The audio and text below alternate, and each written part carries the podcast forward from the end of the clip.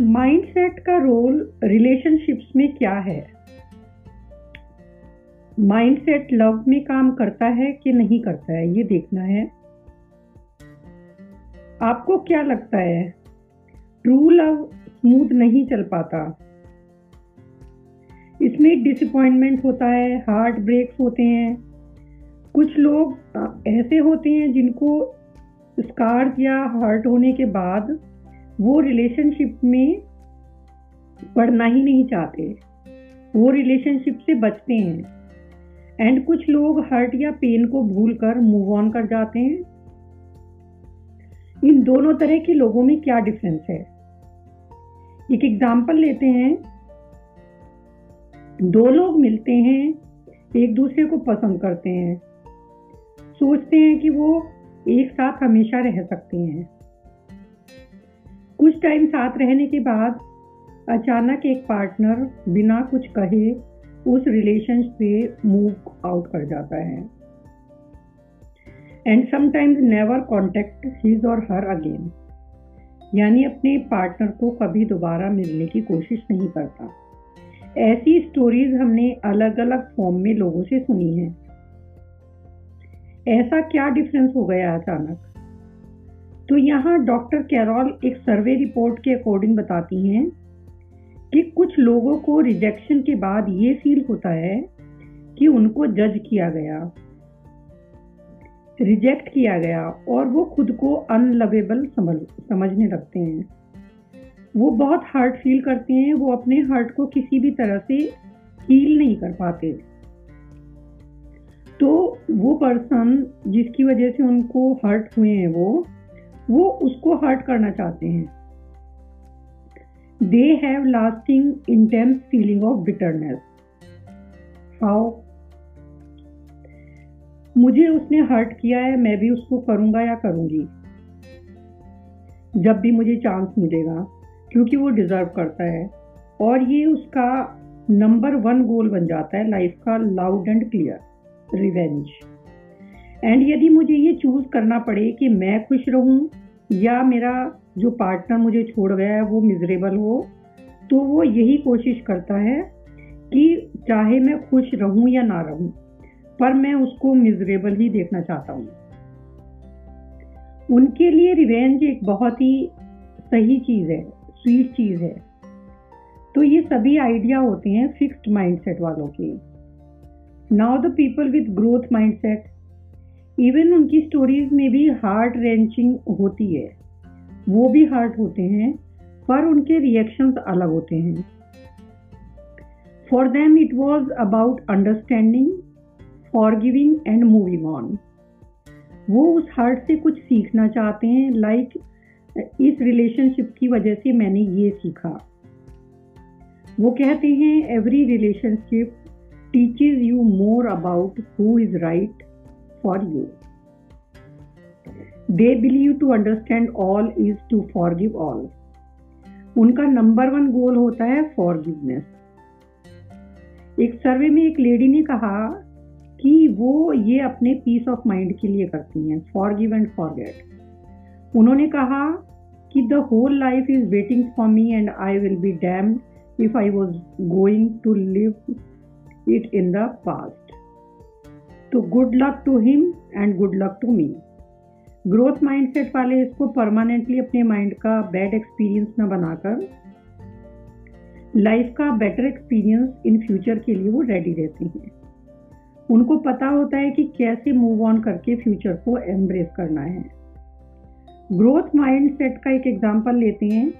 एक लेडी को उसके हस्बैंड ने छोड़ दिया, क्योंकि उसके लेग में इंजरी हो गई थी। तो she said to herself, I will be damned if I am going to sit here and feel sorry for myself. शायद सभी फिक्स माइंडसेट वालों का ये मंत्रा होता है कि जो सॉरी फील करते रहते हैं हमेशा। लेकिन वो लेडी ग्रोथ माइंडसेट वाली थी वो उठी और अपनी लाइफ को उसने मूव ऑन किया। एक और गर्ल थी वो अपनी शादी की ड्रेस पहन के वेडिंग ड्रेस में चर्च में सेरेमनी के लिए पहुँची। वहाँ पहुंचकर उसको न्यूज़ मिली कि उसका ग्रूम नहीं आ रहा। क्या आप उसका पेन इमेजिन कर सकते हैं?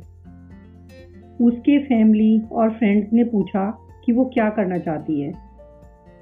In an act of great courage उसने अपना गाउन चेंज किया। और वो पार्टी पे गई, सोलो सोलो डांस किया। एंड अपने आप से उसने प्रॉमिस किया आई विल सरवाइव ये इवेंट ऐसी थी जिसने उस गर्ल को डिफाइन किया। डिमिनिश नहीं किया इस इवेंट ने उसको। वास्तव में वो एनलार्ज हुई। उसने ऐसे वर्ड्स यूज़ नहीं किए कि वो ह्यूमिलेट हुई हो। यदि वो खुद को अनवर्दी फील करती या जज करती ह्यूमिलिएट करती तो वो भागकर कहीं छुप जाती। Instead her good clean pain made her able to surround herself with love of her friends and relative and begin the healing process और कुछ साल बाद सेम ही चर्च में सेम ही गाउन में उसको एक अच्छा जीवन साथी मिला। And she said I knew he was going to be here तो देखिए माइंड सेट से किस तरह से लाइफ चेंज होती है? When you think about how rejection wound and inflame people with a fixed mindset सच में आपको सरप्राइज़ नहीं होगा कि जो बच्चे फिक्स्ड माइंडसेट के होते हैं, वो टॉन्ट करके रिएक्ट करते हैं। And boiling with thoughts of violent retaliation means वो लोगों को हर्ट करने वाली लैंग्वेज हमेशा यूज़ करते हैं। रिलेशनशिप डिफरेंट होती हैं। बेंजामिन ब्लूम ने एक स्टडी की सोशल एबिलिटी के ऊपर। उन्होंने उस स्टडी में काफ़ी लोग इंक्लूड किए, जहाँ पर इंटरपर्सनल स्किल्स बहुत ज़रूरी होती हैं। जैसे टीचर्स हो गए साइकोलॉजिस्ट एडमिनिस्ट्रेटर्स डिप्लोमेट्स लेकिन वो किसी डिसीज़न पर नहीं पहुँच पाए। क्योंकि जो लोग इंटरपर्सनल स्किल में बहुत अच्छे भी थे, ज़रूरी नहीं है कि वो भी गिफ्टेड हों। हम उनको कूल पीपल बोलते हैं चार्मिंग पीपल बोलते हैं। कोई बहुत ही ग्रेट मैरिज रिलेशनशिप है। तो हम ऐसा तो नहीं बोलते ना कि these people are brilliant relationship makers बस ये मानते हैं कि ये फाइन पीपल हैं, या इनकी केमिस्ट्री अच्छी है। We don't understand relationship skills yet everything is at stake in people's relationship mindset इनमें एक दूसरा डायमेंशन ऐड कर देता है। माइंडसेट हमको ये समझने में हेल्प करता है कि क्यों लोग स्किल्स नहीं सीखते जिनकी उनको ज़रूरत होती है। या जो स्किल्स वो यूज़ नहीं करते, उनके पास ऑलरेडी हैं। क्यों लोग होपफुली खुद को नई रिलेशनशिप में डाल देते हैं? Only to undermine themselves why love often turn into battlefield where the carnage is staggering क्यों कुछ लोग लास्टिंग और सेटिस्फाइंग रिलेशनशिप बना लेते हैं? तो इन सब बातों को समझने के लिए हेल्प मिलेगी माइंडसेट से। कि माइंडसेट किस तरह से रिलेशनशिप में होता है वो देखते हैं। सी हमने ये तो समझ लिया कि फिक्स्ड माइंडसेट में लोग ये मानते हैं कि पर्सनल ट्रेड्स हमारे फिक्स होते हैं राइट मीन्स उन्होंने उनको बढ़ाया नहीं। वो उनको समझते हैं कि ये हमारे फिक्स्ड ट्रेड्स हैं, इनको बढ़ाया नहीं जा सकता। लेकिन रिलेशनशिप में दो चीज़ें और ऐड हो जाती हैं। क्या चीज़ें ऐड होती हैं? आपका पार्टनर और रिलेशनशिप अब यहाँ पर फिक्स माइंडसेट में तीन चीज़ें हो जाती हैं। आप बिलीव करते हो क्वालिटीज़ आर फिक्स्ड ठीक है, वो तो आप पहले भी फिक्स में बिलीव करते थे। सेकंड चीज़ आती है पार्टनर तो फिक्स माइंडसेट वाले पार्टनर की क्वालिटीज़ को भी फिक्स मानते हैं। थर्ड चीज़ आती है रिलेशनशिप और वो रिलेशनशिप की क्वालिटीज़ को भी फिक्स मानते हैं। जो या तो इनहेरेंटली गुड हैं या बैड हैं। मेंट टू बी और not meant to be now ये सब जजमेंट के ऊपर है। ग्रोथ माइंड माइंडसेट इसके रिवर्स बोलता है कि ये सब चीज़ें डेवलप की जा सकती हैं। मीन्स आप भी चेंज हो सकते हो, आपका पार्टनर भी चेंज हो सकता है और आपकी रिलेशनशिप भी। तो सब में ग्रोथ एंड चेंज पॉसिबल है, तीनों चीज़ों में राइट एंड फिक्स माइंडसेट में सब कुछ परफेक्ट है। मीन्स तुरंत और हमेशा। कंपेटेबिलिटी लाइक कहते हैं ना का riding off into sunset like they lived happily ever after बहुत लोग रिलेशनशिप को स्पेशल फील करने के लिए रखते हैं हमेशा। ऐसा नहीं होगा कि रिलेशनशिप में कभी अच्छे दिन चल रहे हैं, कभी बुरे दिन चल रहे हैं। कभी उतार है, कभी चढ़ाव है नो वो सोचते हैं कि रिलेशनशिप हमेशा स्मूथ रहे अब ये समझना है कि फिक्स्ड माइंडसेट में क्या प्रॉब्लम है। एक्चुअली दो प्रॉब्लम है। फ़र्स्ट प्रॉब्लम ये है कि फिक्स्ड माइंडसेट वाले चाहते हैं कि सब अच्छी चीज़ें ऑटोमेटिकली हों। ये ना हो उनके साथ कि पार्टनर को उनको हेल्प करनी पड़े प्रॉब्लम सॉल्व करने के लिए या स्किल्स को सिखाने के लिए। ये सब मैजिकली उनके प्यार से हो जाए। जैसे सिंड्रेला की मिजरेबल लाइफ मिसफॉर्चून वाली लाइफ सडनली ट्रांसफॉर्म हो गई थी उसके प्रिंस से। सी एक इसका एग्ज़ाम्पल लेते हैं? मैक्स और चार्लिन दो लोग थे। दोनों एक दूसरे को बहुत ही लाइक करते थे। चार्लिन को मैक्स का रोमांटिक और इंटेंस लव पसंद आता था और मैक्स को चार्लिन का charming nature and exotic looks उनके बीच इंटेंसिटी ग्रो हुई और वो एक दूसरे को डीपली अंडरस्टैंड करने लगे। They enjoyed same thing food analysing people travelling सब कुछ वो सेम चीज़ें पसंद करते थे। तुम अभी तक कहाँ थे type and over the time Max moody हो गया। एक्चुअली वो ऐसा शुरू से ही था। बस शुरू में दिखा नहीं।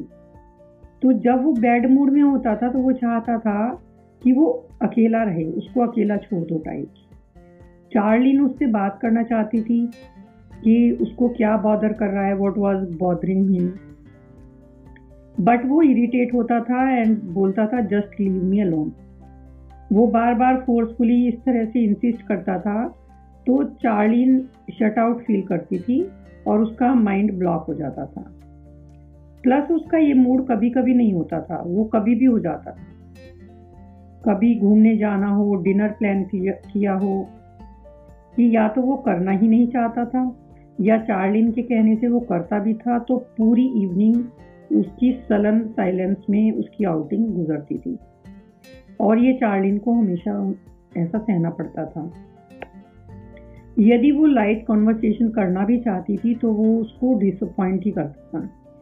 इवेंचुअली दोनों अलग हो गए। रीज़न बीइंग दोनों ने सोचा और फील किया कि यदि उनकी रिलेशनशिप ठीक थी तो उनको उसके ऊपर इतनी मेहनत ना करनी पड़ती। वो एक दूसरे को समझ पाते, एक दूसरे की नीड को समझ पाते, उनको ऑनर करते।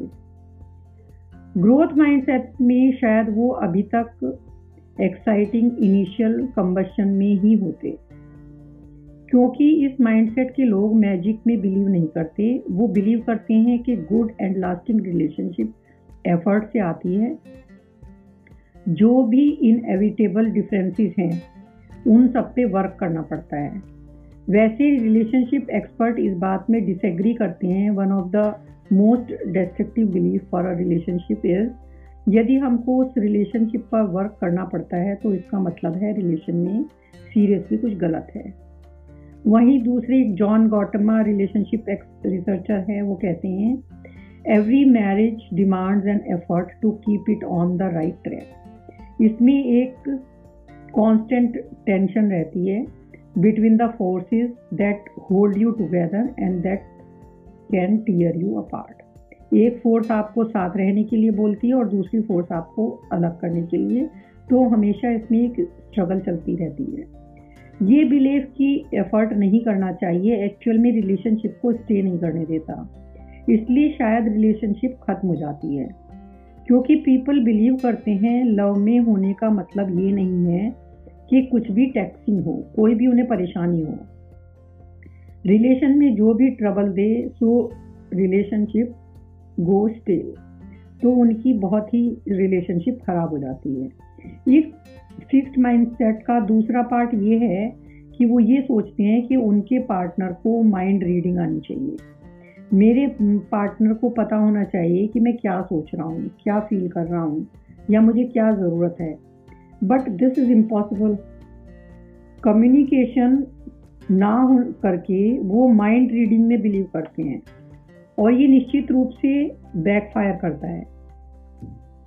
सपोज़ एक हस्बैंड अपनी वाइफ को बोलता है कि उसकी रिलेशनशिप में इम्बैलेंस है। बट वाइफ अपने हस्बैंड का माइंड इस तरह से रीड कर रही है लाइक like उसका हस्बैंड उसके मुकाबले में रिलेशनशिप में कम इंटरेस्टेड है और वो डिस्करेज फील करती है। वो सोचती है कि हस्बैंड रिश्ता तोड़े, इससे पहले ही उस रिश्ते को, उसको ख़त्म कर देना चाहिए। उन लोगों ने एक साइकोलॉजिस्ट से एक थेरेपी सेशन लिया। तब हस्बैंड की बात वो उसकी वाइफ ठीक से समझ पाई। कि हस्बैंड का एक्चुअल में मतलब क्या था? हस्बैंड चाहता था कि उनकी रिलेशनशिप में एक ट्यूनिंग हो, वो नेक्स्ट लेवल तक पहुँचे। तो कम्युनिकेशन बहुत इंपॉर्टेंट है। गलत तरीके से माइंड रीडिंग करना रिलेशन को बहुत ख़राब कर सकता है। एक और केस लेते हैं, उसमें हस्बैंड ने बोला कि उसको ज़्यादा स्पेस चाहिए। और उसकी वाइफ अचानक ये सुनकर उसको बहुत ही डिसअपॉइंटमेंट लगा। उसने अपने मन में इतना सारा उसको ख्याल आने लगे कि वो कहाँ गलत है। लेकिन उसने हस्बैंड से पूछा वॉट डू यू मीन तो हस्बैंड ने रिप्लाई किया I need you to move over so I can have more room क्योंकि वो दोनों एक साथ बैठे हुए थे। उसको थोड़ी और जगह चाहिए थी। देखिए, सिर्फ़ इतनी सी बात का उसने गलत मतलब ले लिया था। लेकिन वाइफ सोचती है अच्छा हुआ थैंक गॉड ये बात मैंने तुरंत अपने हस्बैंड से पूछ ली, जिससे उसको क्लियर आइडिया मिल गया। नहीं तो उनकी रिलेशनशिप में कितना बिटरनेस आ जाती। नेक्स्ट थिंग जो फिक्स माइंड सेट में है, वो ये है कि ये लोग बिलीव करते हैं कि कपल को सब व्यूज़ एक दूसरे से शेयर करने चाहिए। लेकिन यदि शेयर करते हैं तो कम्युनिकेशन की ज़रूरत ही नहीं है। वो ये एज्यूम करते हैं कि वो जो भी सोच रहे हैं या कर रहे हैं या देख रहे हैं, वैसा ही सब कुछ दूसरा सामने वाला, उनका पार्टनर भी सोच रहा है या देख रहा है। तो फिक्स माइंड सेट में छोटी सी बात पर भी डिफरेंस आते ही दोनों पार्टनर्स में एक हॉस्टाइल फीलिंग आ जाती है। इवन जरा सी बात के डिफरेंस से रिलेशनशिप खतरे में आ जाती है। ये पॉसिबल नहीं है कि कपल सब चीज़ें शेयर करें। एजम्पन्स एंड एक्सपेक्टेशंस कोई एज्यूम करता है कि वाइफ वर्किंग ना हो, और कोई चाहता है कि वो इक्वल ब्रेड विनर हो उसके साथ में, एक को हाउस चाहिए अर्बन कॉलोनी में, और दूसरे को कहीं और चाहिए। कपल्स में erroneously believe they agree on each person rights and duties कुछ कपल को उनके राइट्स या तो जो उनके अधिकार हैं, वो वायलेट भी हो जाए तो फ़र्क नहीं पड़ता। बट कुछ कपल्स को जो उनका एंटाइटलमेंट है, यानी ऑफिशियल राइट है, वो उससे फ्यूरियस हो जाते हैं यदि उनको नहीं मिल पाता। एक कपल है, उसके, वो चाहता है कि ट्रेडिशनल रोल्स जैसे वाइफ डिशेस धोती है तो वो उसको ही धोने चाहिए टाइप्स पर एग्री कर सकती हैं। But that's different from assuming it as an entitlement assume नहीं करते रहना है सिर्फ़ एज्यूम करते रहने से प्रॉब्लम होगी। इसमें एक प्रॉब्लम यही होती है कि यदि एंटाइटलमेंट एंटाइटलमेंट मीन्स ये काम तुमको करना है और ये मुझको करना है तो दोनों पार्टनर में से कोई भी एक हर्ट होकर रिटेलिएट करता है। तो रिश्ता खराब होता है। चीज़ें डिस्कस की जाएँ, सिर्फ़ एज्यूम ना करें। इससे चीज़ें बेटर हो सकती हैं। A no effort relationship is a doomed relationship not a great relationship सही तरीके से कम्युनिकेशन जो भी कॉन्फ्लिक्टिंग इश्यूज़ हैं, उनको रिजॉल्व करना है सही तरीके से। इसको ये नहीं कहते हैं कि they lived happily ever after इसको इस तरह से बोलते हैं it is more like they worked happily ever after